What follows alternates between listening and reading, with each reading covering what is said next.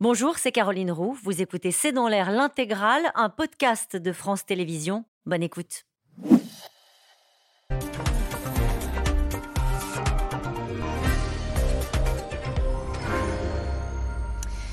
Bonsoir à toutes et à tous. Nous attendons vos questions, SMS, Internet et réseaux sociaux pour alimenter notre discussion. C'est une séquence télé euh, qui est devenue un fait politique. Quand Cyril Hanouna insulte un jeune député de la France Insoumise, ancien chroniqueur de son émission qui avait évoqué le groupe Bolloré, le parti de Jean-Luc Mélenchon s'insurge, porte plainte. La classe politique s'indigne et dénonce les dérives du débat public, la spirale du buzz permanent. Alors que l'autorité de régulation des médias s'est saisie aujourd'hui du dossier et ouvre la voie à une procédure de sanction. Cette violence euh, qui se banalise aussi à l'Assemblée nationale où les insultes et les invectives transforment bien souvent l'hémicycle en chaudron. L'excès et l'outrance sont-ils donc devenus les nouvelles règles du débat public? Un politique peut-il encore manier l'art de la nuance et être entendu? Le débat est-il devenu impossible en France? La violence exprimée dans ces émissions est-elle un miroir de ce qu'est aujourd'hui la société française? Médias et politique, l'ère du clash permanent, c'est le titre de cette émission.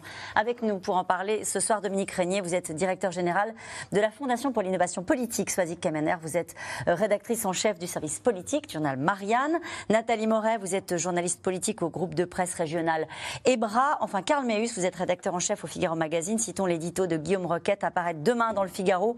Climat et la tentation autoritaire. Bonsoir à tous les quatre. Merci euh, de participer à ce C'est dans l'air en direct. Je vais peut-être me tourner vers vous, Nathalie Moret, pour raconter aux gens qui n'ont peut-être pas vu cette séquence ce qui s'est passé sur euh, le plateau de l'émission de, de Cyril Hanouna, qui est devenu aujourd'hui un fait politique.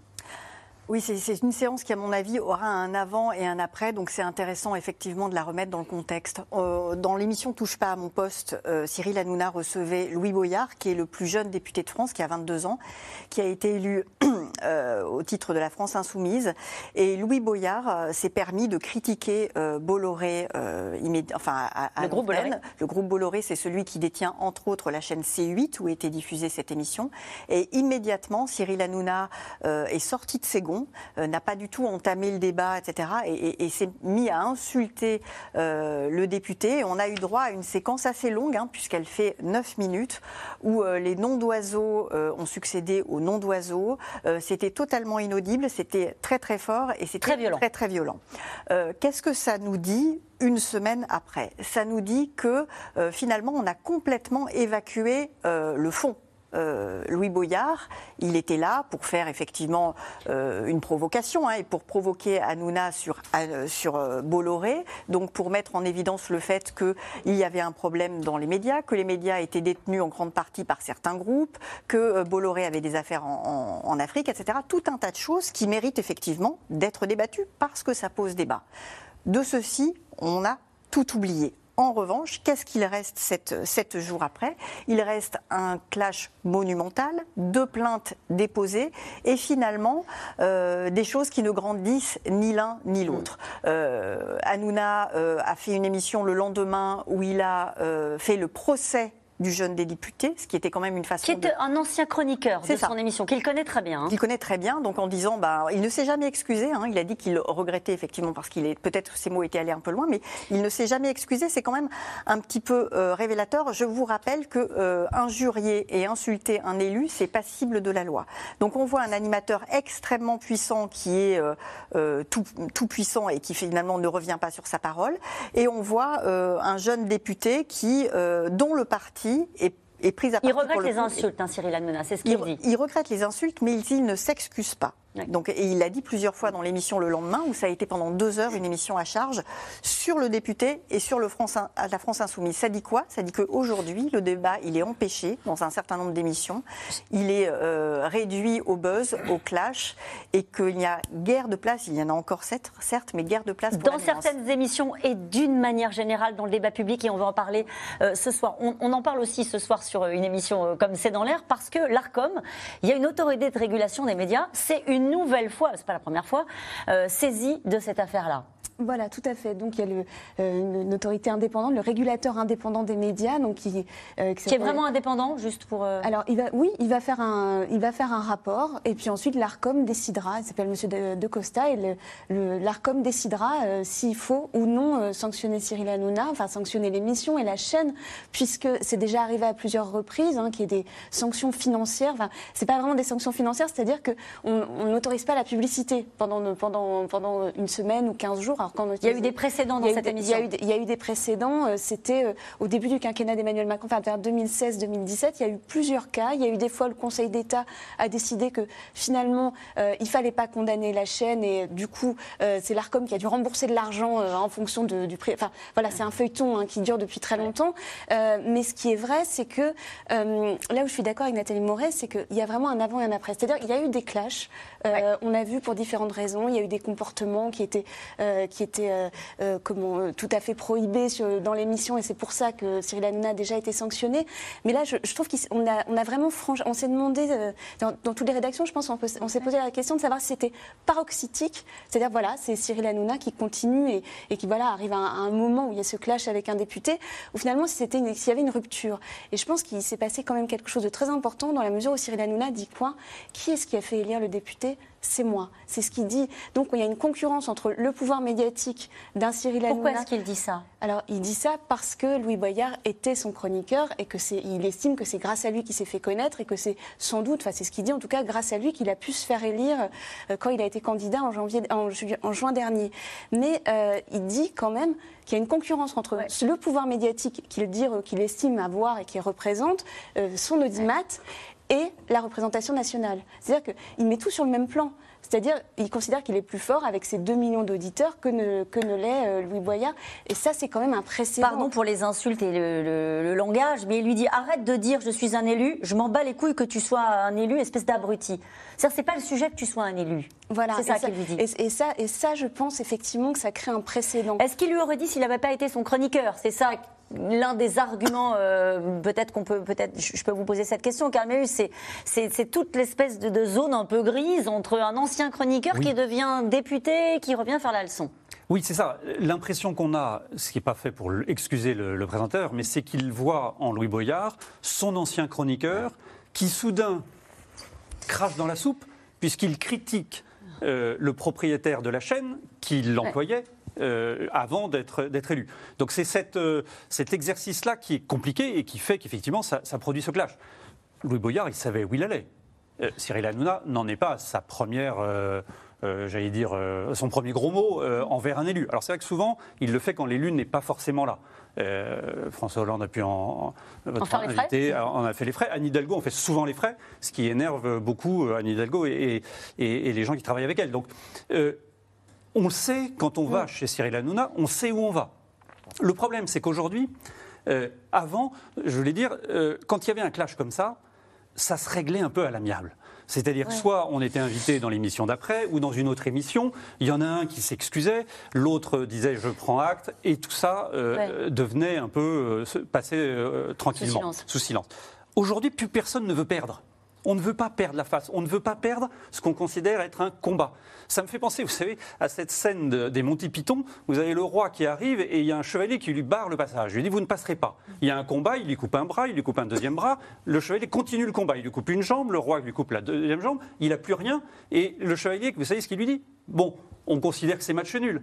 Et eh bien là, on en est là. C'est-à-dire qu'il ne faut pas perdre, il faut, vis-à-vis de ses téléspectateurs, vis-à-vis de ses électeurs, dire j'ai gagné. D'où la surenchère D'où la surenchère derrière. Je porte plainte, euh, je demande une loi sur la concentration des médias, etc. etc. Et de l'autre côté, une émission pour dire euh, oui, euh, j'ai peut-être dit un gros mot, il ne fallait pas, j'ai peut-être insulté un élu, il ne fallait pas, mais regardez, et, pendant une heure, c'est on déverse deux heures. à charge. et, l'un des arguments de, ces politiques, je me tourne vers vous, Dominique Régnier, qui vont sur, sur les plateaux, et notamment Marlène Schiappa, qui y est allée souvent et qui assume, elle dit, il y a des centaines de milliers de personnes qui regardent euh, cette émission. Euh, sont-elles des citoyens euh, comme vous et moi, comme les gens qui écoutent France Culture, comme ceux qui regardent Arte? Il n'y a pas de citoyens de seconde zone, donc, sous-entendu, je dois me rendre dans ces émissions. Une autre phrase, une autre citation de Jean-Luc Mélenchon, qui est un des premiers à avoir assumé d'être allé dans cette émission et il dit, en gros, Cyril Hanouna, il ne sait pas entortiller le poison et les dentelles, entortiller de poison et de dentelles ses propos. Sous-entendu, il parle cash. Oui. En fait, euh, c'est une. Euh, c'est une longue histoire parce que on a tous été témoins de l'évolution de la télévision euh, depuis 25-30 ans. brique par brique, tout ça s'est mis en place. mais il me semble que c'est le reflet. Je crois que la télévision reflète ce que nous sommes. Mmh. c'est le reflet d'une société qui, d'une part, et c'est assez terrible, ne sait plus très bien politiquement euh, se disputer. C'est-à-dire que. Organiser le débat?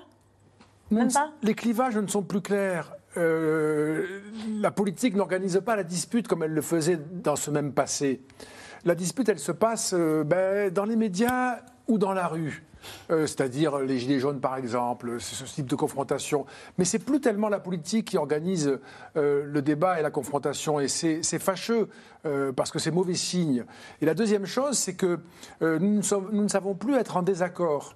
Nous ne sommes pas en désaccord, nous nous disputons jusqu'à la confrontation. nous ne sommes pas loin aujourd'hui de la bagarre physique.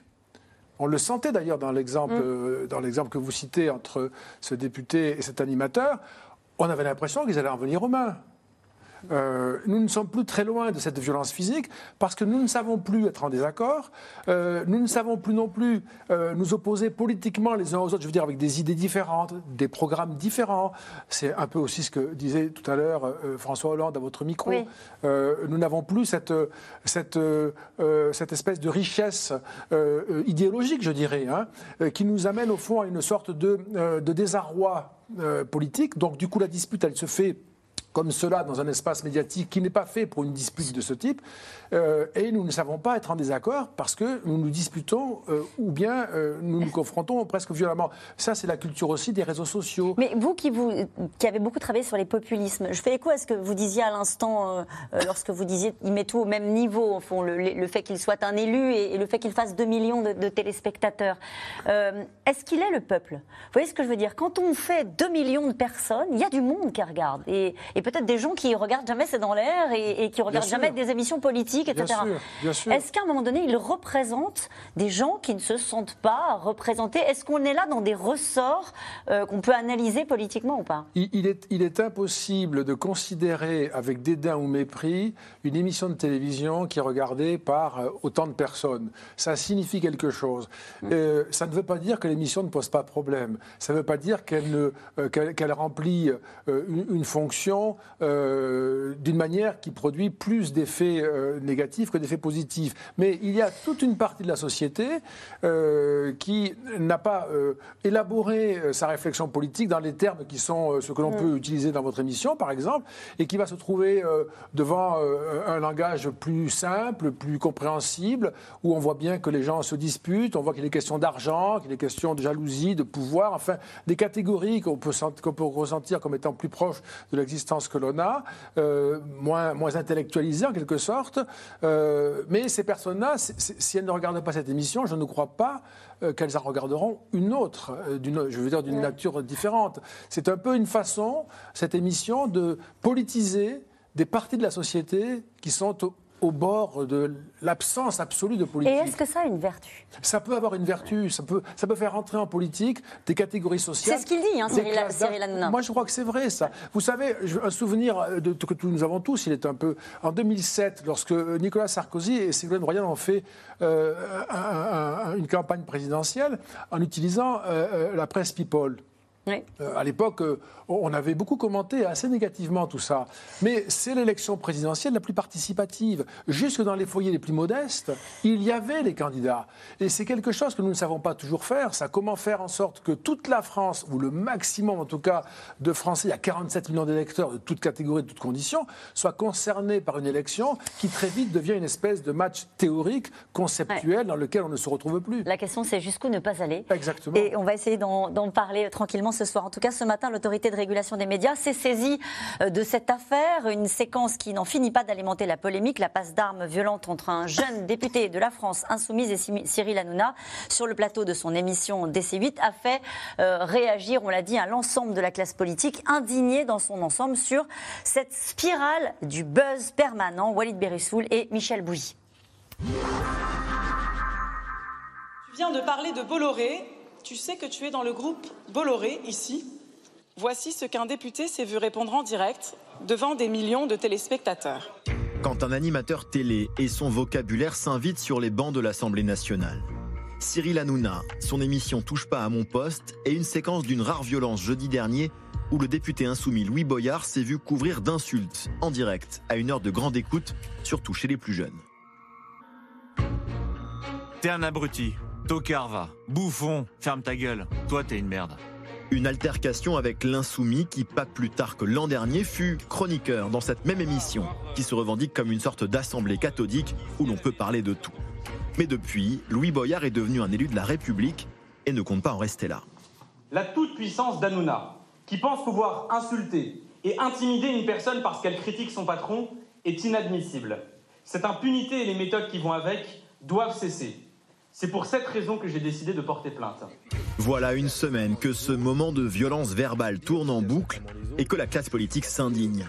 Non sans une certaine ambiguïté vis-à-vis de l'animateur star du groupe Bolloré.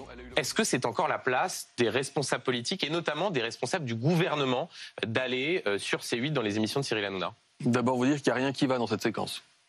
Il n'y a rien qui va. On ne peut pas déplorer la montée de la violence sociale, la, violence verbale sur les réseaux sociaux, et ça donnait à la violence verbale contre qui que ce soit sur une chaîne de télé à heure de grande écoute.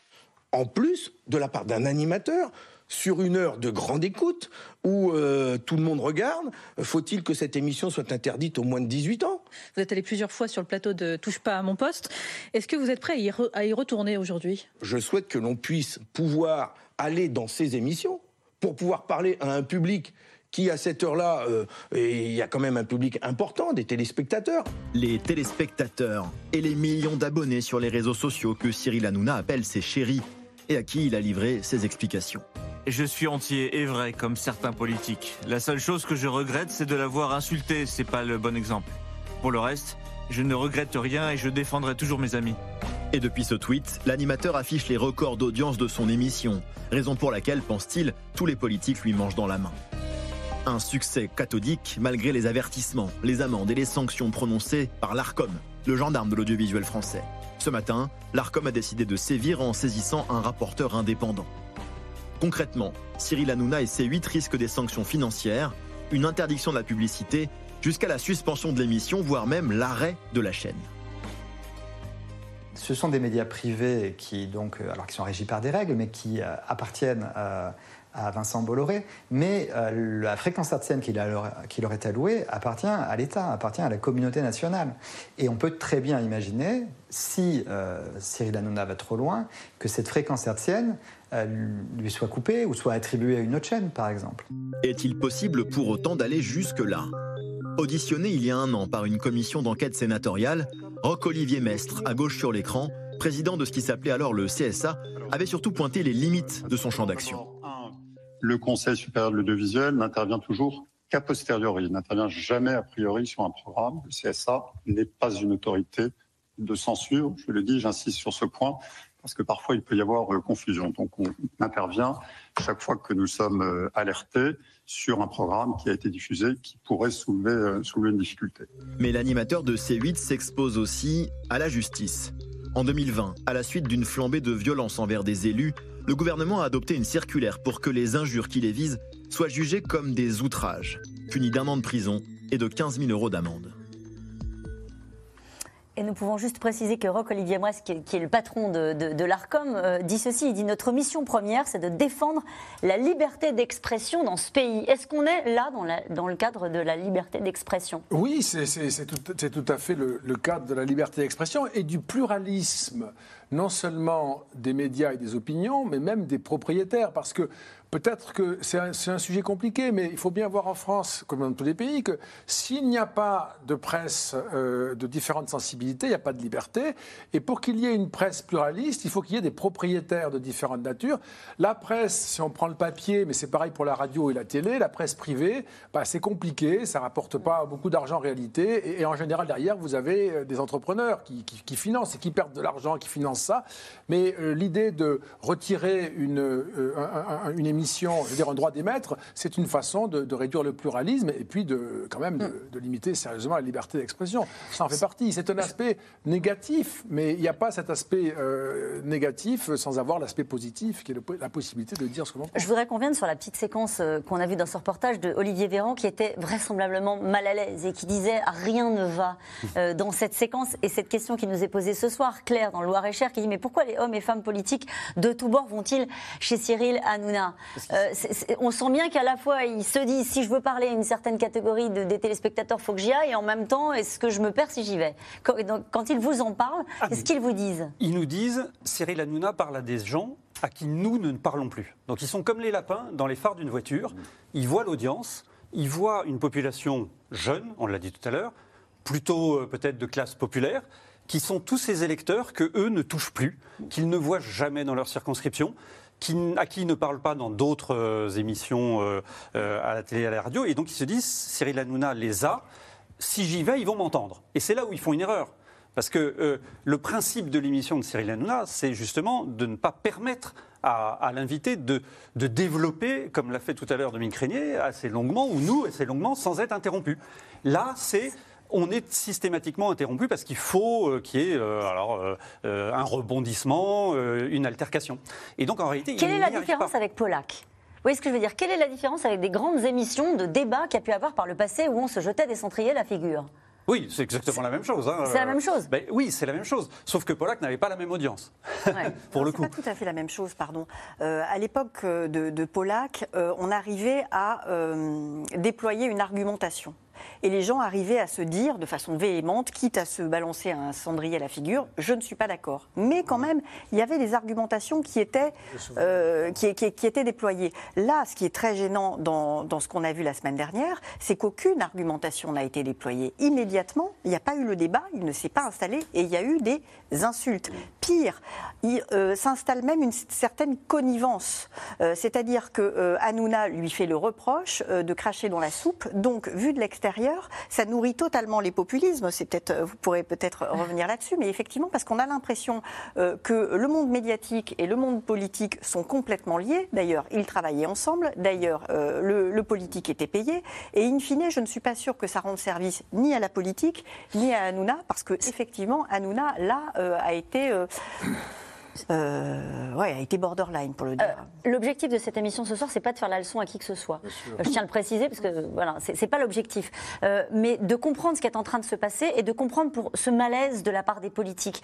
Euh, vous en rencontrez souvent des politiques, euh, Swazik Kemener. euh, certains, j'imagine, se posent la question de savoir s'il faut y aller, s'il ne faut pas y aller, comment est-ce qu'il faut parler dans le débat euh, politique, même dans la façon, dans les mots euh, qu'on utilise, si on met de côté cette séquence qui était sans doute pas maîtrisée, etc., et qu'on on- on fait deux pas en arrière euh, sur le langage politique, sur, sur la façon d'appréhender le débat. On les sent perdus. Est-ce qu'ils le sont?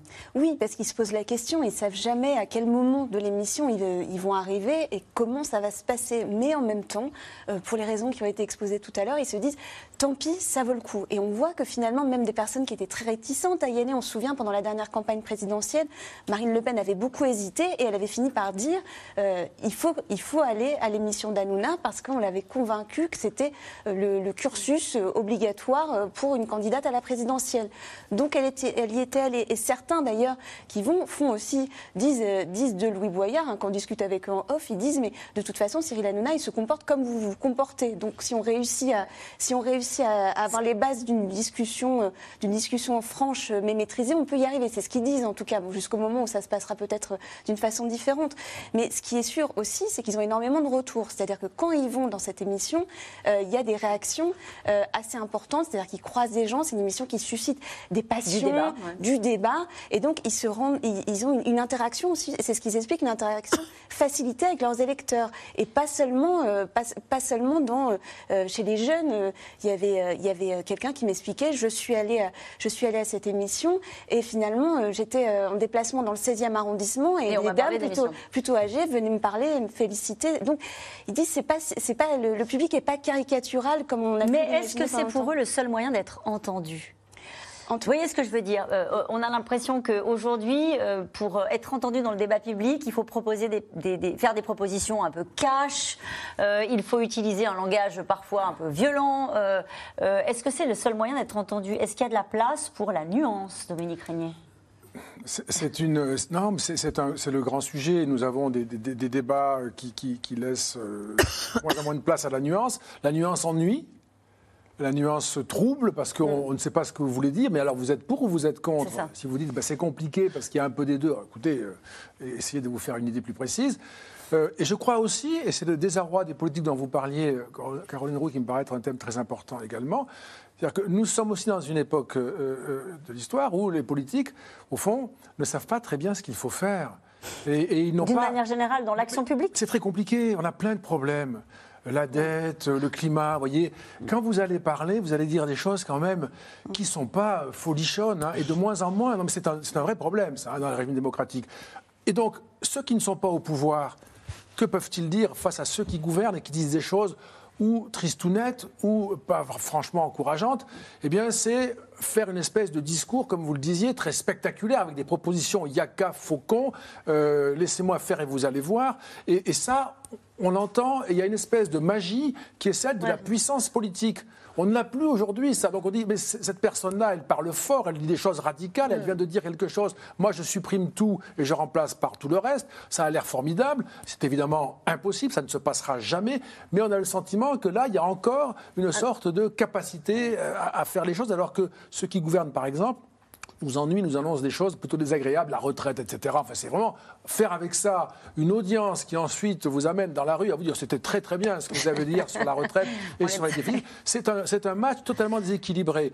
Et euh, euh, le, le- le- le problème dans, dans cet aspect-là, c'est que, comme vous le savez, vous l'avez dit très bien tout à l'heure dans, dans votre remarque sur la- le jugement qu'on peut porter sur toutes ces émissions, euh, les politiques eux-mêmes, ça fait maintenant des années, ont versé euh, dans le, le- le- le- le populisme et le clash permanent.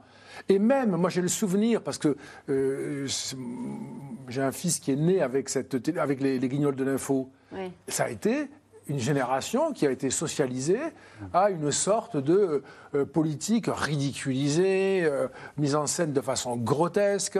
euh, et ça a mis bien longtemps à, à faire réfléchir sur les conséquences d'une émission qui se déroulait au moment du 20h et qui aussi bien attrapait les générations pour les amener jusqu'à l'âge adulte avec une, une image terrible de la politique. Et avec une idée, et, et je peux peut-être vous donner la parole, Nathalie Moret, sur ce point-là, c'est qu'il y a une caisse de résonance qui est phénoménale quand on parle de, de- de cette émission ou d'autres émissions qui existent sur les réseaux sociaux et qui sont des médias euh, qui, sont extrêmement puissants. Oui, euh, Cyril Hanouna, euh, non seulement il a entre 1,5 million et demi et 2 millions de personnes qui le regardent chaque soir, mais il a par exemple sur le réseau social Twitter 6 millions de personnes qui le suivent. 6 millions, c'est quoi? C'est 10% de la population, c'est presque autant que le président de la République, c'est beaucoup plus que Éric Zemmour. Éric Zemmour qui est quand même très puissant sur les réseaux sociaux et qui a installé euh, son parti en partie euh, via les réseaux sociaux. Pour vous donner un ordre d'idée, il a 400 000 personnes qui le suivent.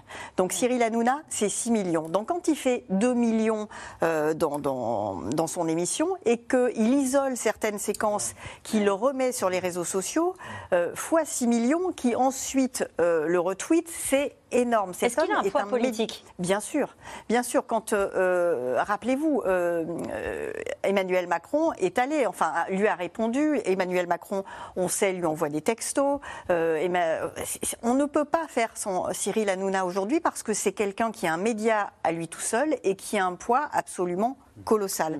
On est dans une société qui euh, oppose une certaine radicalité à la responsabilité. Quand vous êtes en responsabilité, vous devez emmener la majorité, la majorité des Français derrière vous en leur expliquant, bah voilà, on va faire ça, etc. Ça va être compliqué, mais on va y aller. Quand vous êtes dans l'opposition, c'est facile d'avoir euh, un, jugement comme ça en 240 signes sur, euh, sur, Twitter et en disant, euh, il est nul, moi j'aurais fait autrement. C'est quand même tout ça qui s'oppose. Mhm. Il y a deux Cyril Hanouna. Il ne faut, ah. faut, pas se méprendre. Non, mais c'est Dr. Jekyll, Mr. Hyde. Euh, l'émission dans laquelle était Louis Boyard, c'est euh, TPMP. L'émission qu'on a décrite et tout. Mais il y a l'autre émission, où était Marine Le Pen, où est allé Jean-Luc Mélenchon, où était aussi Valérie Pécresse, qui est une émission politique où là, Cyril Hanouna est dans un rôle de médiateur. Ça, c'était pendant la campagne présidentielle. C'était pendant la campagne présidentielle. Et Gérald Darmanin, il y a un mois, est retourné dans cette émission qui a fait aussi une, bonne audience. Et là, Cyril Hanouna est plutôt dans un rôle de je passe la parole, j'interromps quand il y a quelque chose qui dérape. Et donc, les politiques... Et je ramène à la politique des populations et des, Français qui s'en étaient désintéressés. Exactement. Avec exactement. et c'est pour ça que les, politiques vont. Jean-Luc Mélenchon, pourquoi il, il, ne renchérit pas sur ce qu'a dit Louis Boyard parce qu'en fait, il a le souvenir de la première émission qu'il fait euh, face à Éric Zemmour, le débat, où tout le monde à gauche dit Mais il ne faut pas débattre avec Éric Zemmour, c'est une catastrophe, il ne faut pas. Lui, il y va. L'émission fait une grosse audience et il l'installe, lui, dans le paysage de l'élection présidentielle comme le leader de la gauche. Vous connaissez la suite il est en tête de tous les candidats de gauche et il tangente le, second tour. Donc ça l'a positionné. Euh, ce qu'il ne faudrait pas, c'est que euh, Cyril Hanouna confonde audimat et élection. Les 2 millions qui le suivent, les 6 millions qui le suivent sur Twitter, ils aiment bien le personnage, l'animateur. Pourquoi vous pensez qu'il veut faire de la politique? À un moment, on s'est posé la question. Il y a, ah une bande dessinée qui, a été consacrée sur euh, Cyril Hanouna, président de la République. Il y, a, il y, a, des gens qui ont commencé à y penser pour lui. Mais sauf que les gens qui le suivent à la télévision ne sont pas forcément des gens qui voteront pour lui, parce qu'aujourd'hui, il critique euh, les politiques, ils dénoncent des choses, mais euh, on ne sait pas ce qu'ils proposent. Comme disait Nathalie Moret, euh, il y a un gouffre entre les deux. Juste, le problème, c'est que les téléspectateurs de Cyril Hanouna confondent l'émission avec la cité, et quand ils ont cessé de l'écouter, ils ne vont pas voter. Je ne, je ne, crois pas qu'il fabrique... Il ne fabrique pas du vote Non, je ne crois pas qu'il fabrique des électeurs. Il fabrique de la politisation non électorale. Et ça, c'est très étrange et ce n'est pas très rassurant. En tout cas, les députés sont parfois les moins bien placés pour euh, faire la leçon, car l'hémicycle se transforme souvent en chaudron récemment. Insultes, attaques personnelles, outrances, propos racistes, le débat dérape et la représentation nationale s'enfonce de plus en plus dans l'ère du clash. Juliette Perrault, Mathieu Lignot et Christophe Roquet. Une insulte raciste proférée en pleine séance dans l'hémicycle. Pas du tout. La phrase a été prononcée par un député RN, Grégoire de Fournas, tollé dans l'Assemblée. Quel est le député qui vient de prononcer cette phrase? Pardon? La séance est suspendue. Dans la foulée, Elisabeth Borne condamne. Au nom du gouvernement, je tiens à le dire, euh, le racisme n'a pas sa place dans notre démocratie. Le député écope finalement de la plus lourde sanction possible, prévue par le règlement du Palais Bourbon. Interdiction d'accéder à l'Assemblée pendant 15 jours, indemnité réduite de moitié pendant deux mois. Un épisode très commenté et qui fait date dans l'histoire de l'Assemblée. Je suis député depuis 2007 et que j'ai euh, jamais eu un moment aussi dur, aussi violent dans l'hémicycle. Nous avons été euh, tous choqués par ces propos euh, ignobles. Le Palais Bourbon, cœur battant de la démocratie, devenu lieu de toutes les invectives. Séance après séance, les mêmes rappels à l'ordre depuis le perchoir. C'est quand même incroyable Est-ce qu'on peut pas se respecter ici? Je demande vraiment à ce que chacun se respecte dans cet hémicycle. Les mêmes insultes qui fusent, souvent des attaques personnelles.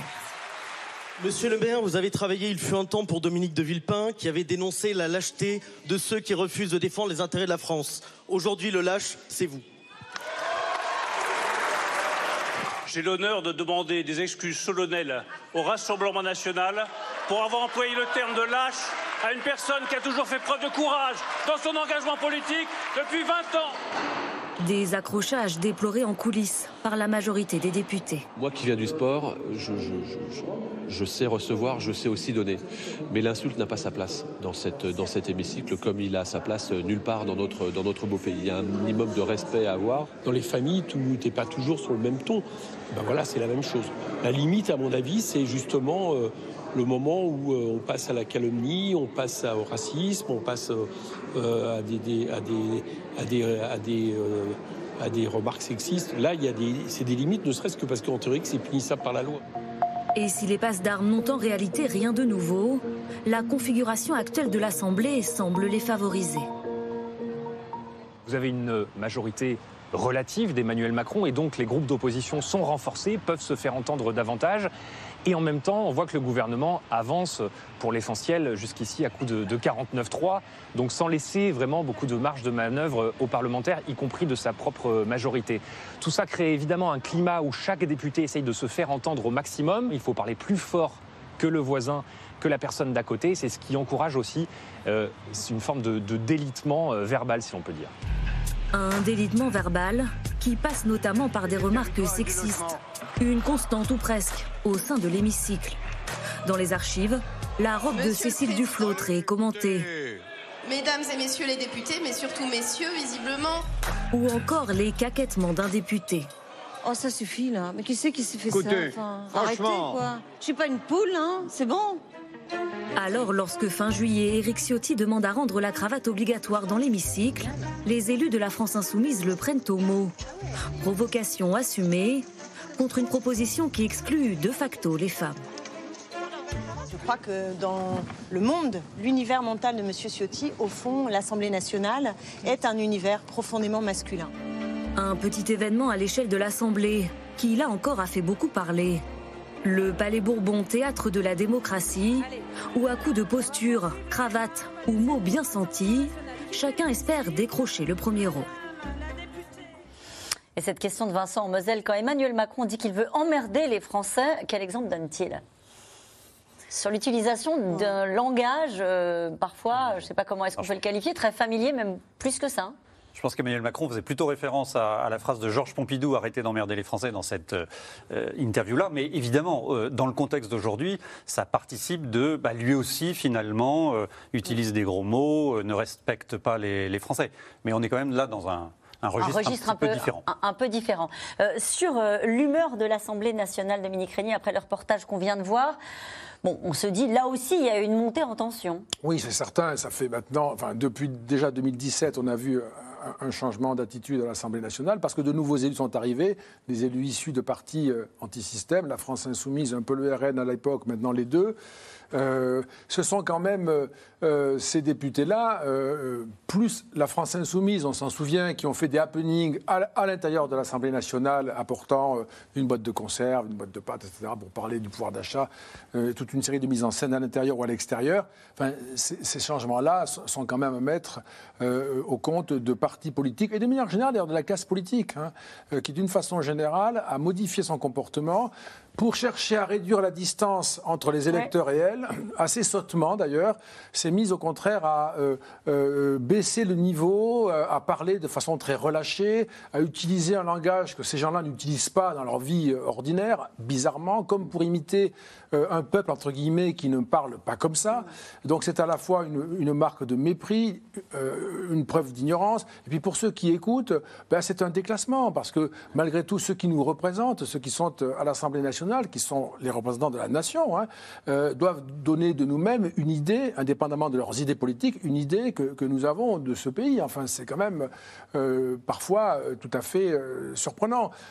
Ça braille, on se dispute, on en vient presque aux mains, il y a des, scènes très spectaculaires. Alors ça, peut attirer l'attention quelques minutes et ça fait sourire, mais assez vite, c'est plutôt déprimant en fait. hein. Euh, pleutre, fripouille, salaud, tas de vermine, asticots, punaises ministérielles, crétins, tas de mufles, gueulards. Ça date de 1884. Oui, c'est ça, oui, oui. Donc l'outrance et l'insulte et l'invective dans le débat politique, Oui. euh, c'est pas d'hier. Exactement. Ça, c'est très important ce que vous dites, Caroline. Parce que, par contre, ce qui est d'aujourd'hui, c'est qu'on dise, on dit ce genre de choses à l'Assemblée nationale, mais que par ailleurs, la presse, les médias Ouais. soient traversés de ce qu'on a vu dans, le passage précédent de votre émission, euh, et qu'il n'y ait plus de partis capables de tenir, ni de syndicats véritablement. Qu'en fait, tout se délite par ailleurs. C'est ça qui est nouveau. Euh, et désormais, on, on ne sait plus sur quelle institution doit s'appuyer un débat éclairé dont nous avons tant besoin. Euh, à la fin du 19e siècle, on peut dire cela, mais la presse est en plein développement. Les élections arrivent. Il y a le suffrage masculin, mais un suffrage de masse. On va voter. On a des partis solides, des syndicats costauds qui sont en train de se mettre en place. Tout ça structure la société. Aujourd'hui, c'est liquide. Et donc, euh, euh, il n'y a plus rien. Et, et, et c'est pas les partis, c'est pas les programmes, c'est pas les, pas les chefs. Il n'y a plus personne, il n'y a plus rien. C'est tout à fait. euh, ça ça n'est pas durable. hein. La situation actuelle, et nous en, nous en avons les prémices avec euh, l'émission dont nous parlons, et puis d'autres manifestations qui se voient et dont vous avez également parlé, Oui. la violence des mouvements écologistes, etc. Nous avons là les prémices d'une société qui est en train d'aller vers le conflit, mais le vrai conflit, Le conflit, c'est-à-dire le conflit violent. Ouais. Sazi Kemener. Alors, ce qui est intéressant, c'est qu'il y a des, des politiques qui se sont rendus compte que finalement, euh, ça allait trop loin. C'est-à-dire qu'il y a eu, euh, ça, a, été- ça a marqué d'ailleurs une, alerte pour la France insoumise, euh, c'est l'enquête fracture française de l'Ipsos. Et dans cette enquête, les Français étaient interrogés pour savoir s'ils étaient d'accord avec la stratégie de la France insoumise, c'est-à-dire la radicalité à l'Assemblée. Et en fait, quand on regardait les résultats, ils trouvaient à 53% que- qu'ils étaient trop radicaux. C'est-à-dire que le bruit et la fureur, hein, qui avait été théorisé il y a bien longtemps par Jean-Luc Mélenchon et qui marquait l'arrivée en masse hein, de députés de la France insoumise, là, lors des, à la suite des dernières législatives, c'était pas compris par les Français. Et donc, on voit euh, que certains députés, je pense notamment à François Ruffin, euh, qui était pourtant l'une des personnes qu'on entendait le plus dans, euh, dans ces rangs-là dans le, sur le quinquennat, de- enfin sur le- la législature 2017-2022, qui a décidé justement de baisser d'un ton. Il a expliqué, il a fait une interview à nos confrères de l'Obs pour dire les Français ont besoin de compromis, d'union nationale. Alors c'est dans une stratégie politique de différenciation évidemment vis-à-vis de Jean-Luc Mélenchon, mais c'est intéressant. Il dit que- je suis social-démocrate. Voilà, il dit je suis social-démocrate, mais c'est intéressant que quelqu'un comme lui se dise finalement est-ce que ça fonctionne? Et finalement, c'est aussi le pari qui a fait Marine Le Pen. Euh, C'était quand même le parti de la radicalité, euh, le Rassemblement national issu du Front national. Et là, on voit à l'Assemblée, au contraire, alors il y a eu le contre-exemple absolu, c'est-à-dire euh, la sortie de Grégoire de Fournas, qu'il retourne en Afrique, dont il était question dans le reportage. Mais Marine Le Pen avait théorisé le fait qu'il fallait que ces députés, justement, se tiennent bien, parlent bien, pour construire leur, leur respectabilité pour, euh, en, en vue de, en vue de la prochaine élection présidentielle. Donc, il y a, des, il y a, des, euh, il y a des, des- des députés, ou en tout cas des responsables politiques, qui sont en train de se dire, finalement, le débat, euh, le débat médiatique a besoin de clash, mais finalement, est-ce que les Français adhèrent tout à fait? Et donc, c'est ça, qui, c'est Et, ça qui est et intéressant. puis parfois, Karl Mellus, ils se le reprennent en boomerang, euh, parce que la violence, ils la retrouvent aussi face à eux, avec euh, des, des élus qui sont parfois euh, violentés. Le dernier épisode en date, c'était Yannick Jadot, hein, qui lui justifie maintenant une forme de radicalité des en disant, bah oui, ils sont en colère, ils trouvent un moyen de se faire entendre, et qui s'est rendu sur, euh, sur un terrain de, mobilisation et qui a été très malmené avec euh, sa voiture qui a été, euh, qui a été taguée avec des mots très désagréables. C'est le problème des, révolutionnaires, parce qu'ils trouvent toujours plus révolutionnaires qu'eux et beaucoup plus radicaux qu'eux, et ils se font dévorer par les enfants de la Révolution. Enfin, ça, c'est l'histoire nous, l'a enseigné. Ce qui est très intéressant, ce qu'évoquait Soazic Kenner, c'est ce revirement de la France insoumise entre juillet et octobre. Juillet, c'était le bruit de la fureur, on l'a vu. Euh, on, essaye de, créer un désordre au sein même de l'institution qu'est l'Assemblée nationale. Et finalement, ils se sont rendus compte, euh, les Français le reprochaient, puis ils se sont rendus compte que celle qui en profitait, c'était Marine Le Pen. Parce que dans tous les instituts de sondage, de popularité, c'est elle qui est en tête, là où Jean-Luc Mélenchon, absent de l'hémicycle, bien sûr, parce qu'il n'était pas candidat, euh, pâtissait finalement du comportement de, ces élus. Et en, en octobre, j'ai discuté avec un certain nombre d'entre eux, ils ont accepté de, se dire on va changer de stratégie. On va être, euh, on ne sera plus hystérique euh, dans l'hémicycle, ce qui ne nous empêchera pas d'être aussi ferme sur la forme et sur le fond. Déposer des motions de rejet, déposer des motions de censure, et au fond, euh, montrer aux électeurs qu'ils ont compris qu'il vaut mieux intervenir sur le fond des sujets, mais ne plus donner cette image un peu désastreuse. On a été à deux doigts presque d'un exploit. C'est passé un peu inaperçu. C'était dans la nuit de, la semaine dernière, sur un texte qui n'est pas simple. C'est le projet de loi de finances rectificative pour 2022. Dans l'hémicycle, il y a peu de gens. Mais comme le gouvernement a bien discuté avec le patron de la commission des finances, qui n'est autre qu'un député de la France insoumise, Éric Coquerel, Bah, ils nous disent qu'Éric Coquerel était à deux doigts de dire bah, on va peut-être s'abstenir, nous, les LFI. Bon, alors, je vous rassure tout de suite, il y a eu une réunion à 3h du matin, Et c'est la ligne dure qui l'a emporté, ils ont voté contre, mais le Ouais. texte a pu passer, et ça montre quand même une petite évolution. Et est-ce que dans ce climat-là, on est sorti de l'idéologie pour aller euh, vers des propositions qui sont des propositions un peu choc? Si je vous dis Sandrine Rousseau, je pense que tout le monde comprendra où je veux en venir, c'est-à-dire l'idée que dans ce débat politique-là, dans ce contexte-là, faut arriver à être entendu, il faut parler des barbecues, il faut parler de l'homme déconstruit, il faut être dans une forme de, euh, de, de provocation sur le terrain des idées pour arriver à, à- à amorcer quelque chose. Oui, c'est euh, c'est très théorisé hein, de la part euh, de Sandrine Rousseau, qui effectivement fait ses sorties euh, permanentes sur le barbecue, sur euh, l'homme déconstruit, etc., parce qu'elle sait comment fonctionnent les médias.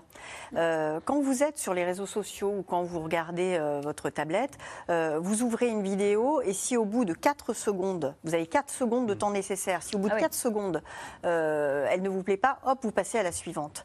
Donc il faut pour les politiques qu'ils soient extrêmement rapides, soit euh, dans, dans leur expression, et qu'ils travaillent les punchlines.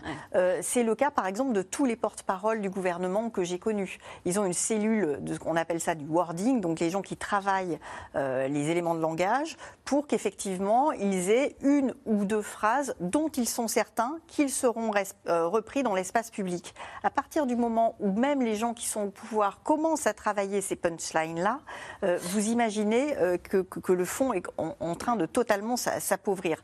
À la différence que euh, les gens qui sont au pouvoir ont l'obligation de, de, de- disserter, de délayer et d'aller un petit peu sur le fond, ce qui n'est pas le cas de Sandrine Rousseau. Sandrine Rousseau, elle, elle, elle théorise vraiment qu'elle doit être radicale, radicale, radicale pour justement attirer vers elle les, les- les- les gens qui sont Et fatigués. elle fait le débat. Et elle arrive et elle parvient euh, à, à organiser Elle- d'une certaine manière le, le Voilà, débat et public autour même- de ses propositions. très, très. En tout cas, ça pourrait être une leçon à méditer peut-être pour la classe politique française. Aux États-Unis, l'outrance qui a fait, euh, on le sait, les belles heures du Trumpisme a été sanctionnée aux dernières élections. Alors que Donald Trump a annoncé d'ailleurs son grand retour, euh, ses héritiers les plus véhéments ont été eux aussi donc sanctionnés dans les urnes, comme si les Américains avaient fini par se lasser des coups de sang. Juliette Vallon et Nicolas Baudry-Dasson.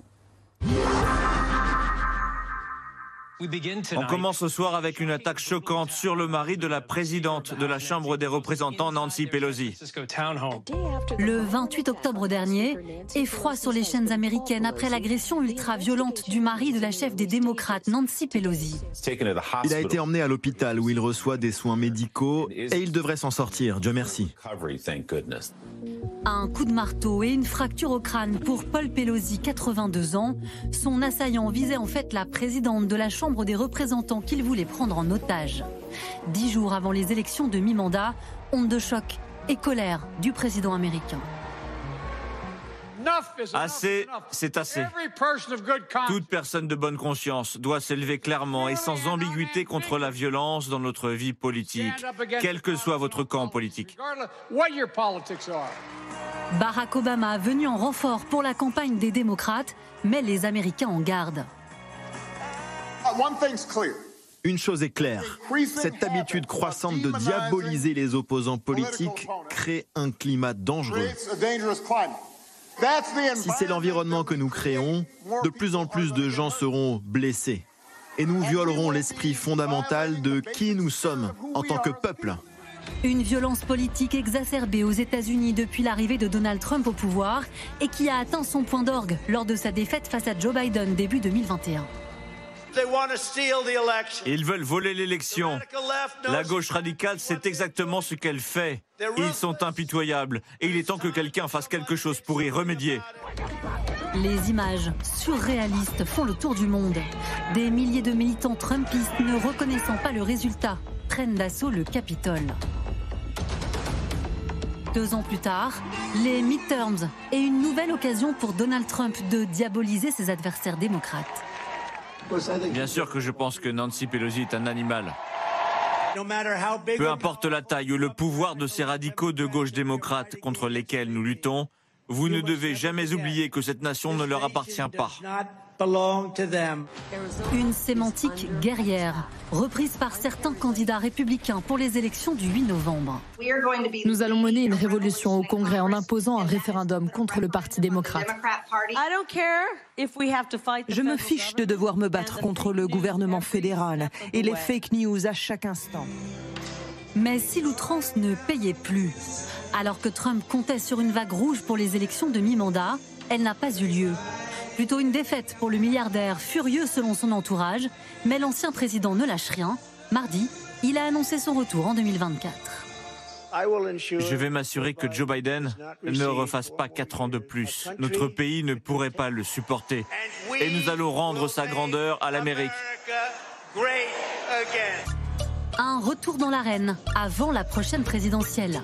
Mais il devra d'abord remporter les primaires du Parti républicain. Et pour le moment, Donald Trump est devancé dans les sondages par le gouverneur de Floride, Ron DeSantis.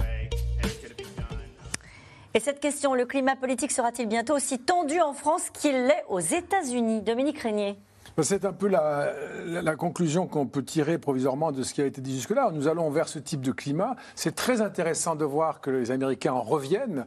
Ils sont allés jusqu'à la crise qui était rappelée dans le reportage de la crise du Capitole du 6 janvier 2020. Euh, c'est tout de même euh, des images euh, qui ont effectivement fait le tour du monde, mais qui, ont, qui étaient saisissantes pour quiconque. Enfin, la grande démocratie américaine était au bord de, l'effondrement, réellement. Hein. Et c'est ça la logique, avec un président Donald Trump qui n'a pas cessé pendant l'exercice de son mandat d'attiser la colère, la haine, de cliver, de provoquer, sans voir, et ça c'est la responsabilité des politiques, sans voir que leur comportement irrigue la société, enfin si on peut le dire comme cela, en tout cas influence la société qui se croit autorisée. Si les politiques, en particulier le, le chef de l'État, a un comportement comme cela, vous vous sentez autorisé à transgresser les règles. Et donc, inévitablement, euh, ce chemin qu'ont fait les Américains devrait nous faire réfléchir, nous servir, euh, je dirais, d'exemple. Ils l'ont fait pour nous, très bien. Ils ont marché sur la Lune euh, les premiers. Peut-être les derniers, on verra bien. Mais là, ils ont fait ce chemin au bord de l'effondrement d'une grande démocratie, les États-Unis.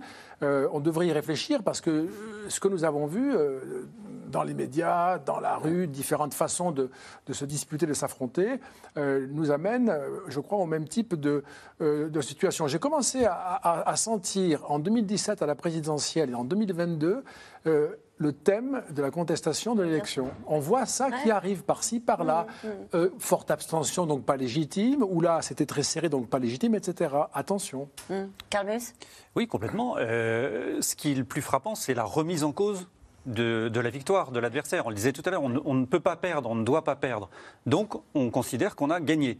Jean-Luc Mélenchon en 2017 dit Emmanuel Macron est illégitime. Il le redit en 2022.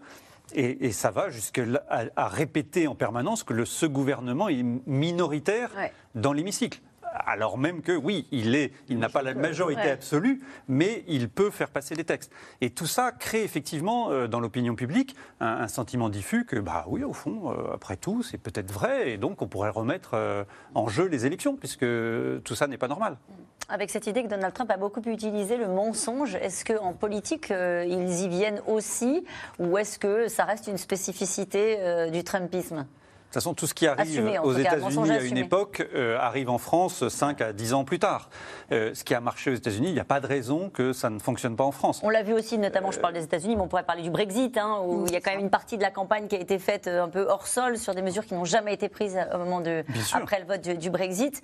Euh, la, la, difficulté, c'est que quand vous, vous proférez un mensonge, un, un, politique profère un mensonge, il faut arriver à, à démontrer que, ce, que c'est faux, que c'est la fameuse fake news. Et c'est là où, où nous, journalistes, on a un rôle, mais que aussi les adversaires politiques ont, ont un rôle aussi pour débusquer cela. Et nous revenons maintenant à vos questions.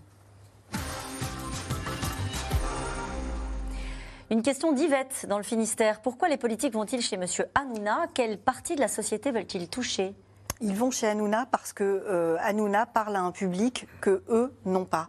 C'est très important. Encore une fois, on, a beaucoup critiqué Cyril Hanouna, euh, peut-être en début d'émission, mais encore une fois, il fait aussi œuvre de pédagogie quelque part. Comme euh, ici dans cette émission, vous êtes en train de décrypter des sujets d'actualité euh, vis-à-vis du grand public. Hanouna, il fait ça aussi, euh, alors avec ses outrances et avec tout ça, mais aussi vis-à-vis -vis de son public qui est plutôt populaire et qui est naturellement assez exclu ou loin de la politique. Donc les les hommes politiques, les personnalités politiques y vont euh, pour ça, pour rencontrer un nouveau public. De la même façon, c'est exactement la même chose quand Emmanuel Macron euh, choisit de parler à McFly et Carlito. C'est une façon Ouais, de, de, ça, on de avait oublié capter aussi ouais. euh, un, un- un électorat, enfin euh, des jeunes, en tous les cas qui ne sont pas toujours électeurs effectivement, mais de, de- de- de- de cibler une- un public qui naturellement n'est pas intéressé par la politique. La violence, l'irrespect, la haine, les insultes sont partout. Pourquoi la télé y échapperait-elle? Que Oui. vous disiez tout à l'heure. Oui, c'est d'ailleurs, on s'était posé la question au moment de la crise des Gilets jaunes de la façon dont la violence était passée des réseaux sociaux euh, jusque dans la rue. Et effectivement, il y a des allers-retours permanents et on voit bien que les- c'est très, c'est très poreux. Donc effectivement, euh, cette, euh, cette, cette violence, elle irrigue la politique avec, euh, pour certains, la capacité de, de- de mettre des, de mettre des, des anticorps. Mais c'est vrai qu'elle est assez faible quand il y a ce, ce- ce- ce- à la fois l'abstention, la besoin- le, le besoin pour les politiques de se faire entendre, donc d'aller vers le clash, vers le binaire et, et donc vers des situations où il peut y avoir des moments de, de violence verbale. Donc c'est un, un cercle qui se. En tout cas, ils s'interrogent, les politiques, quand vous les rencontrez, sur cette façon d'être entendus. Ils se, euh, ça, ça- ça- ça fait débat entre eux. Bien sûr, et, et parfois on peut entendre des, des- des confidences assez désarmantes euh, de politiques qui disent mais moi je ne sais pas, je suis dans la nuance et je ne sais pas faire du clash. Vous ne m'entendez pas parce qu'il y a des gens qui ont des propositions très intéressantes mais qui franchissent ce qu'on appelle franchissent jamais le mur du son, euh, dont on ne parle jamais. Et qui vous disent, je n'y arrive et- pas. Et, et qui disent je n'y arrive pas mais je ne peux pas contraindre ma nature, ce n'est pas moi. Donc on, on l'entend. Euh, quelles sont les sanctions encourues par Cyril Hanouna et par la chaîne C8 Alors, euh, il y a plusieurs, euh, plusieurs sanctions possibles. Donc, euh, il peut y avoir la suspension, suspension de l'édition. Mais pardon, de- mais qu'est-ce qu'on lui reprocherait là? Qu'est-ce qui lui est reproché C'est quoi? C'est le fait d'insulter? C'est la tenue de l'antenne. En Ah. général, c'est ce qui est, c'est ce qui est la, la maîtrise de l'antenne, pardon. Donc, ils peuvent réduire, de réduire la, la durée de, de l'autorisation d'émission de la chaîne, mais en général, hein, ce qui arrive, c'est une sanction, soit une sanction pécuniaire, soit, et ça revient un peu au même, on en parlait tout à l'heure, c'est-à-dire l'interdiction de la publicité. Donc, c'était déjà arrivé à plusieurs reprises pour Cyril Hanouna. À chaque fois, il avait demandé au Conseil d'État de trancher. Euh, parfois, le Conseil Ouais, d'État a tranché en sa faveur et parfois en sa défaveur. C'est intéressant, c'est la tenue de l'antenne. C'est pas euh, le fait d'insulter quelqu'un. On a le droit de le faire euh, sur un plateau de télévision en France, c'est ça, j'imagine. Ce C'est le droit, pénal. la liberté d'expression. C'est-à-dire qu'il y a- il y a deux choses. hein. Il y a une plainte aussi qui a été déposée par Louis Boyard et ça, ça, ça, se, ça se jouera pour injure. Et ça, c'est autre chose. Mais la question de l'ARCOM, c'est sur la maîtrise de l'antenne. Le fait que ces émissions fassent de l'audience ne pousse-t-il pas à une surenchère permanente? Oui, c'est un, c'est certain toujours plus, euh, euh, plus violent, euh, toujours plus transgressif. C'est une mécanique. c'est d'ailleurs exactement, pardon de le redire, celle des réseaux sociaux. Ce qui est fascinant, et je trouve que tout au long de, votre émission, Roux, on, on l'entendait bien, ça, ce qui est fascinant, c'est que ce mode-là, cette façon de débattre, d'être ensemble, est absolument contradictoire avec ce que requiert euh, une démocratie. C'est-à-dire que ce qui est certain, c'est qu'il est impossible de continuer comme ça. Je ne sais pas comment nous allons arrêter, mais il est Ouais, impossible de fabriquer des lois, des décisions, des accords, des réconciliations, des compromis avec ce type d'interaction. Donc le grand paradoxe, c'est que cette machinerie, elle est lancée, elle est numérique, etc. On ne sait pas du tout, comment, personne ne sait comment l'arrêter. Et cependant, si on ne l'arrête pas, la démocratie ne, ne survivra pas. C'est très curieux ça. On a parlé des États-Unis, mais est-ce que c'est partout pareil Non, le monde démocratique est comme ça. Ce qui fait exception, c'est le monde autoritaire. Ils contrôlent, ils censurent, ils interdisent, ils mettent en prison, euh, ils assassinent. Donc paradoxalement, nous entrons dans un monde où les systèmes autoritaires sont plus soutenus par le monde de la communication que le monde démocratique. C'est l'inversion. Ouais. Quel est le rôle d'Internet justement et des réseaux sociaux dans cette violence Euh, Vous l'avez un peu dit, et vous avez rappelé tout à l'heure, Nathalie Morel, l'énorme force de frappe de certaines personnalités. Les On parlait aussi de sociaux- McFly et Carlito hein, tout les à l'heure. réseaux sociaux ont un, un rôle d'amplificateur de tout ce, de, de tout ce qu'on a dit. C'est-à-dire que à l'époque, euh, dans la troisième et quatrième République, à l'Assemblée, effectivement, il y avait aussi des noms d'oiseaux. Simplement, on les entendait. Enfin, c'était relayé le lendemain dans une presse, etc. Là aujourd'hui, c'est euh, immédiatement sur les chaînes d'infos, immédiatement sur les réseaux sociaux, et tout prend une ampleur très très forte. Donc oui, ça amplifie. Il y a une partie de la France qui échappe à ça ou pas? Euh, Vous qui oui. travaillez dans la presse quotidienne régionale, est-ce que c'est un petit monde qui s'auto-allume et qui se fait peur et qui s'invective? Est-ce Oui, que oui. ça infuse dans l'ensemble de la société? Alors, je, je pense que ça arrive, euh, par exemple, pour reprendre le clash d'Hanouna, nous, on a fait deux papiers en, euh, dans ce, enfin, sur ce clash-là, justement, c'est moi qui les ai faits pour expliquer et pour décrypter ce qu'on fait ce soir, qu'est-ce qui se jouait là et qu'est-ce que ça voulait dire de notre société aujourd'hui? Donc, oui, pour les gens qui sont loin des, des, des- des réseaux sociaux, euh, ils ont aussi la presse classique qui peut s'en faire le relais. Une question de Michel en Gironde, on en a parlé tout à l'heure. Jadis, chez Michel Pollack, on s'engueulait ferme, mais avec des idées et des arguments. Est-ce que c'est ça la vraie différence ou pas? Alors, euh, ce, que, ce que disent en tout cas certains politiques, ils disent euh, mais il faut aller là-bas parce qu'effectivement, ils prennent, ils prennent la comparaison avec Michel Pollack en disant c'est moins intellectuel, mais c'est l'équivalent. Et donc, c'est un débat, et finalement, la mise en scène du débat euh, est nécessaire. Donc, alors, moi, je, je- je me souviens d'avoir vu des émissions de Michel Pollack il y a très très longtemps, mais c'est vrai qu'il y, avait une, il y avait une atmosphère autour du livre, une atmosphère Exactement. intellectuelle, etc. Là, c'est quand même moins l'idée de sur Et peut-être qu'on peut parler de ceux qui étaient invités chez Pollack.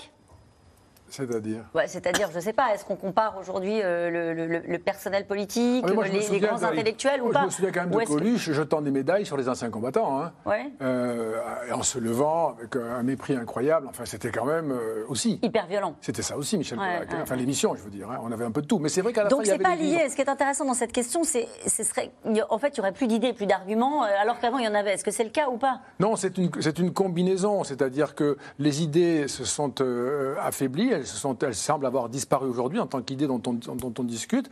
Euh, les arguments sont également très faibles, mais par ailleurs, tous les systèmes qui servaient à, réguler, à représenter, à tenir la société, euh, y compris d'ailleurs dans la sphère privée, la famille s'est déstructurée, etc., l'école est en grande difficulté, tous ces systèmes-là qui fabriquaient à la fin ensemble de la citoyenneté sont euh, plus faibles que jamais, en tout cas depuis euh, 1945, alors qu'il y a toute cette poussée numérique par ailleurs. À peu de choses près, l'Assemblée nationale ressemble parfois au plateau d'Anouna, n'est-ce pas très inquiétant Oui, et c'est d'ailleurs pour ça que la France insoumise a, a changé de stratégie euh, quand elle a compris que c'était peut-être pas la meilleure solution euh, pour eux de faire ce- cette hystérisation du débat politique euh, au sein de l'Assemblée. Donc ça veut dire que le ton va baisser à l'Assemblée? Ça veut dire que le ton va baisser, on peut C'était l'espérer. pas la Après, seule il y a toujours des responsabilité de incidents. la France insoumise, j'imagine. quand même. C'était pas la seule responsabilité de la France Non, insoumise. euh, c'était beaucoup parce que euh, le Rassemblement national, lui, était dans une quête de respectabilité, donc il était dans vraiment, on ne dit rien, euh, on ne parle pas. D'ailleurs, la plupart ne savaient pas comment ça fonctionnait, donc ça, ça aidait. Et, mais tout ça a, a changé. Cette question, regardez, très intéressante. Laurence, dans les Hauts-de-Seine, elle est directrice d'école et elle nous a regardé ce soir. Et elle dit Et nous, on fait comment dans nos écoles? On leur dit quoi à nos C'est élèves ça, exactement. Dominique Régnier. C'est exactement ça, c'est excellent comme question, vraiment, parce que naturellement, quand on attrape la télévision, si on est euh, un enfant, euh, un adolescent, un jeune adulte, ce que l'on voit, c'est en gros le monde tel qu'il fonctionne. Et donc, c'est comme ça que ça marche, c'est comme ça qu'il faut faire. Et à l'école, on vous dit euh, à peu près le contraire.